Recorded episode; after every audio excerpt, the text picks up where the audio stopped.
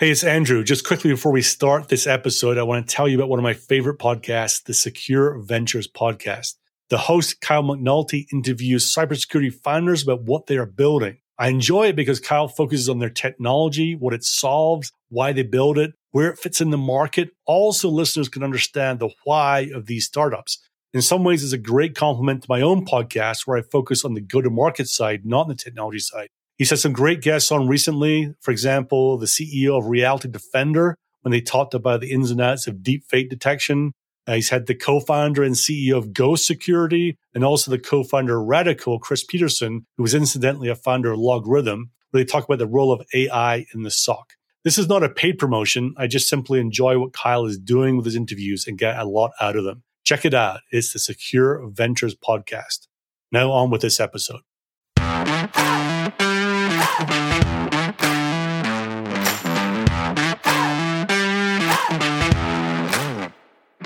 Welcome to the Cybersecurity Startup Revenue Podcast, where we help cybersecurity companies grow revenue faster.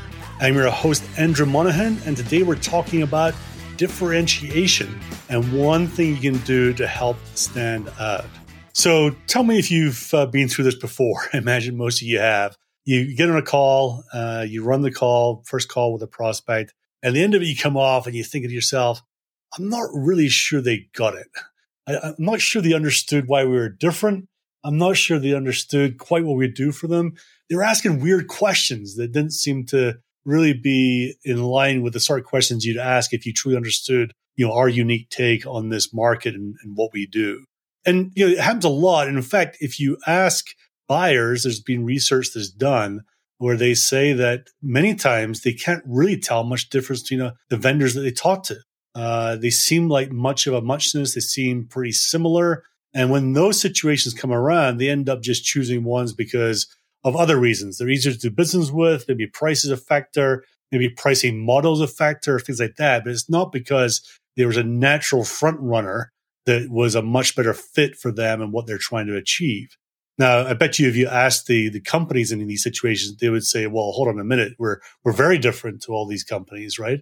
But for some reason, the differentiation is being lost, and buyers and executives are not not understanding the differences between different vendors out there in the marketplace. And you know, there's 3,400 vendors right now, probably more up to 35 right now, and uh, you know they're all clamoring for attention. There's lots and lots of overlap between different uh, submarkets right now in cyber, so it's, it's I guess it's natural. There's going to be a lot of confusion out there.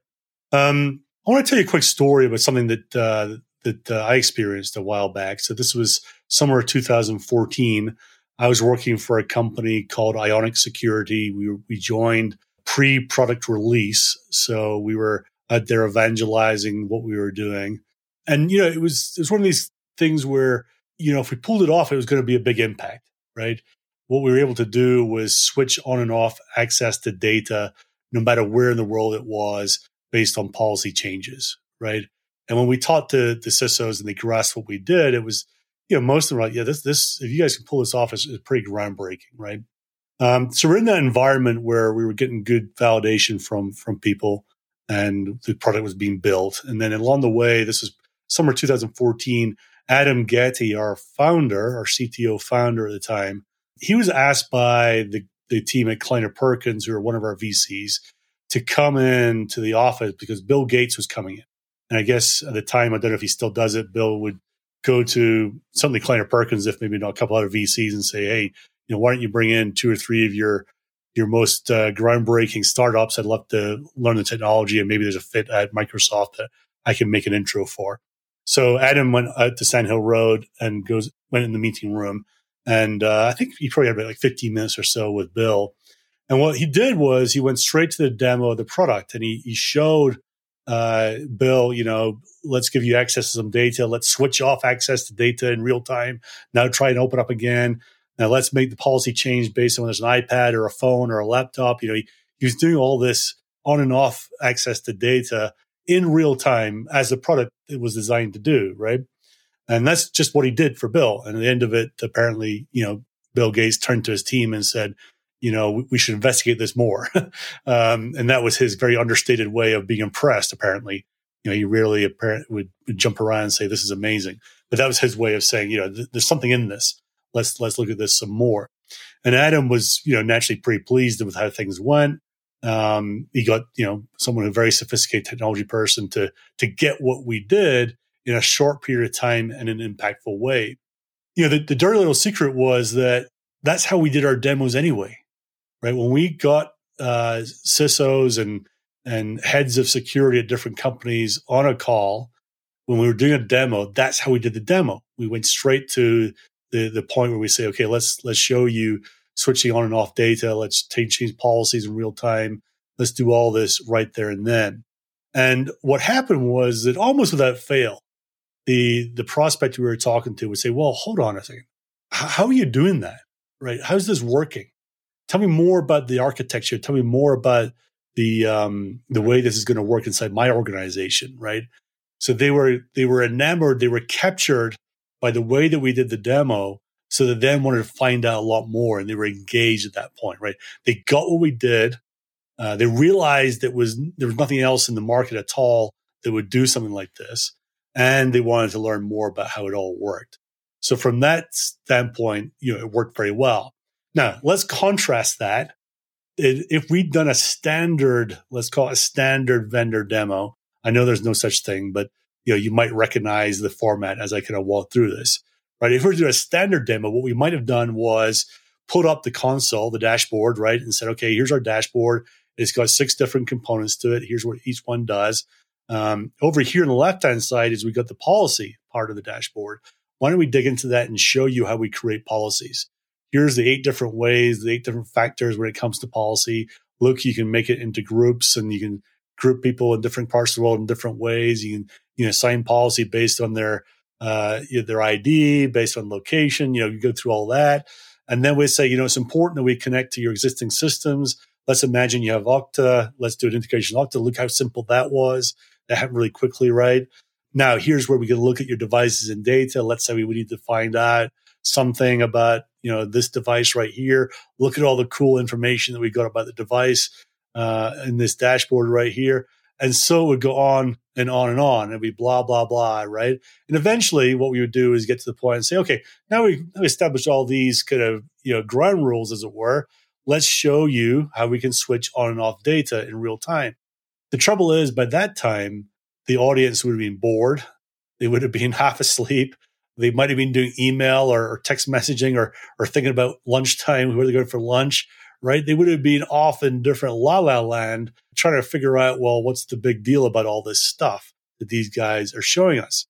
And the aha moment I think to take from this is that, you know, most companies, most cybersecurity vendors, most products that you're selling, there's something about them that is unique this different, this is secret sauce, right? And what we have to do is we have to engineer these wow moments so that the prospect gets it and gets it quickly and understands how we're going to be different than everyone else they see in the market. And you have to take control of that process and make sure that it hits them between the eyes and they get it, right? There can be any doubt in their mind that A, this is different and could be really amazing and B, we're the only ones that are doing it in this manner. So th- this is something that uh, is is when done well is truly impactful. It goes against some of the the sales advice is that you should only demo things that solve problems that the customer came up with, right? Uh, you know, if you've got something that truly is going to you know change the market, and you, you can't be doing it only showing that if someone says they have the problem, right? You need to open their minds to this somehow. And that's something that Adam and the, the SEs that we work with were very good at doing, right? They were using the demo to, to do that. Um, but if you want to engineer this, these wow moments for yourself, what's some tips to do that? I've got about five here to give you. The first one is fundamental, which is be very clear what your wow moment is or what your wow moments are. And I'll tell you, not every company I work with has obvious wow moments, right? It's things that, well, you ask them how they're different. It's, in reality, it's just a teeny tiny bit better, different than how everyone else does it. But you'd be hard pressed to say that's groundbreaking, right? So this does not work if when you show to people, they kind of shrug their shoulders and go, I saw something very similar last week, right? This is not going to be a wow moment if, if it's just pretty much the same, but maybe a different color, right? You get my idea. So you got to be clear what they are and what they're not. And you're to look foolish if you try and claim something's a wow and make a big deal about something if it's really not, right? So, first of all, that's the first step. Be very clear what those are internally. The second thing you need to do is um, in the discovery portion of that first meeting, ask a question that's going to help open the prospect's mind or eyes to the area that you're, you're, going to get into when you when you talk about this in the demo, right? Or in the slide deck, or however you're going to do the wow moment, right? You need to open their minds to be ready to to be engaged in this area. So the concept of a wow moment, I think, has been around for a while. But I remember um, Bob Tinker, who was the CEO at Mobile Iron. I, I saw him write or speak about this, where what they realized at Mobile Iron very early on was they had a facility they called selective wipe. That was where if you had a, a device that your employee had brought in and you were using Mobile Iron to manage it, you could wipe only the corporate data and leave alone the personal data. And this may seem a little weird these days, but back in those days, it was entirely common that if you provisioned your iPhone to work with uh, the company and you left, they would actually wipe your whole phone. your kids' photos, your contact list, everything had to go because they wanted to take the corporate data off. So Mobile Iron had this facility called Mobile uh, called, called Selective Wipe. And what they did is they realized that this was a big deal. So they put it front and center. They made it into a wow moment, right? And if we're going to, if we go back to those days, perhaps no one was asking for this, right? Because they thought it wasn't possible. But a question you could have asked might have been, you know, others are thinking about or wrestling with how are they going to deal with the situation where all data is being wiped from companies, from phones that, from employees that leave the company, right? And I'm curious, you know, how do you plan to deal with that, right? So you're starting to open their mind to to think about if they're not already doing it, that's going to open their mind. If they are already, already doing it, you're going to get them thinking again about how they've thought about doing this. So that's the second thing. Thing tee this up with some good questions. The third thing is uh, give them dessert first, is what I call it. Right. This is not a, a fine dining meal with eight courses where the desserts last. You want to hit them up front with the dessert first. Don't lead towards this unique differentiation. Lead with it so that uh, you know while they're paying attention, you can hit them between the eyes with it. Fourth thing is you got to really tell them that this is different, right? This is why you're different. This is why your customers love you. And you want to ideally do it before you get to it and after you get to it. So what you might do is say, you know, what I'm going to do is start off with the one of the number one reasons why our customers love what we do and why we're different in the market, right? And then you do the the wow moment. And the end of that, you might remind them, right? Yeah, that thing we just talked about for the last two or three minutes, that is our secret sauce. We got a patent pending on how we do that. And uh, our belief is that no one in the market is coming close to this right now, right? So that might be a way to to bookend it with telling them, you know, what it is, right? Which leads me to the, the fifth thing, which is to ask them what it would mean for them. So going back to Ionic, you know, once we've shown them this, our SEs and and uh, the sellers, we were pretty good at saying to them, you know, you get the chance to digest this a little bit.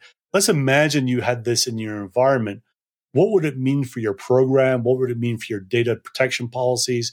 What, what would it mean for your whole risk reduction strategies inside the company if you had this control over data? Right. And get them thinking about what it would mean for them, how they would use it, and uh, what the impact would be to them and their program. Right. So there's five tips about how to think about engineering these wow moments. Done right, this is very impactful, right? And you can really make a difference and capture the hearts and minds of your prospects by doing a wow moment like this. Um, you can't leave it to chance, right? You can't hope that in minute 33 of the hour long call, the bit you did for 30 seconds, that A, someone's going to remember it, and B, know that it was different unless you tee it up properly like this, right? Most people will, just, they'll, they'll move past them and you'll lost the chance to catch them like that. Um, so don't bury it away somewhere in the meeting, right? Give them dessert first, make it powerful. And my challenge to you is to think through now how you're doing things at the moment, what your wow moment is, and then how can you engineer using the tips I've just given you to use the tips to make this wow moment really impactful.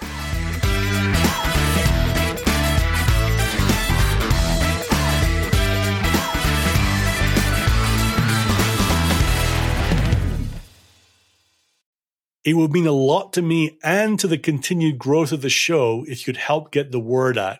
So, how do you do that easily? There are two ways. Firstly, just simply send a link to a friend. Send a link to the show, to this episode. Um, you can email it, text it, Slack it, whatever works for you and is easy for you. The second way is to leave a super quick rating. And sometimes that can seem complicated. So I've made it as easy for you as I can. You simply have to go to ratethispodcast.com slash cyber. That's ratethispodcast.com slash cyber and explains exactly how to do it. Either of these ways will take you less than 30 seconds to do, and it will mean the world to me. So thank you.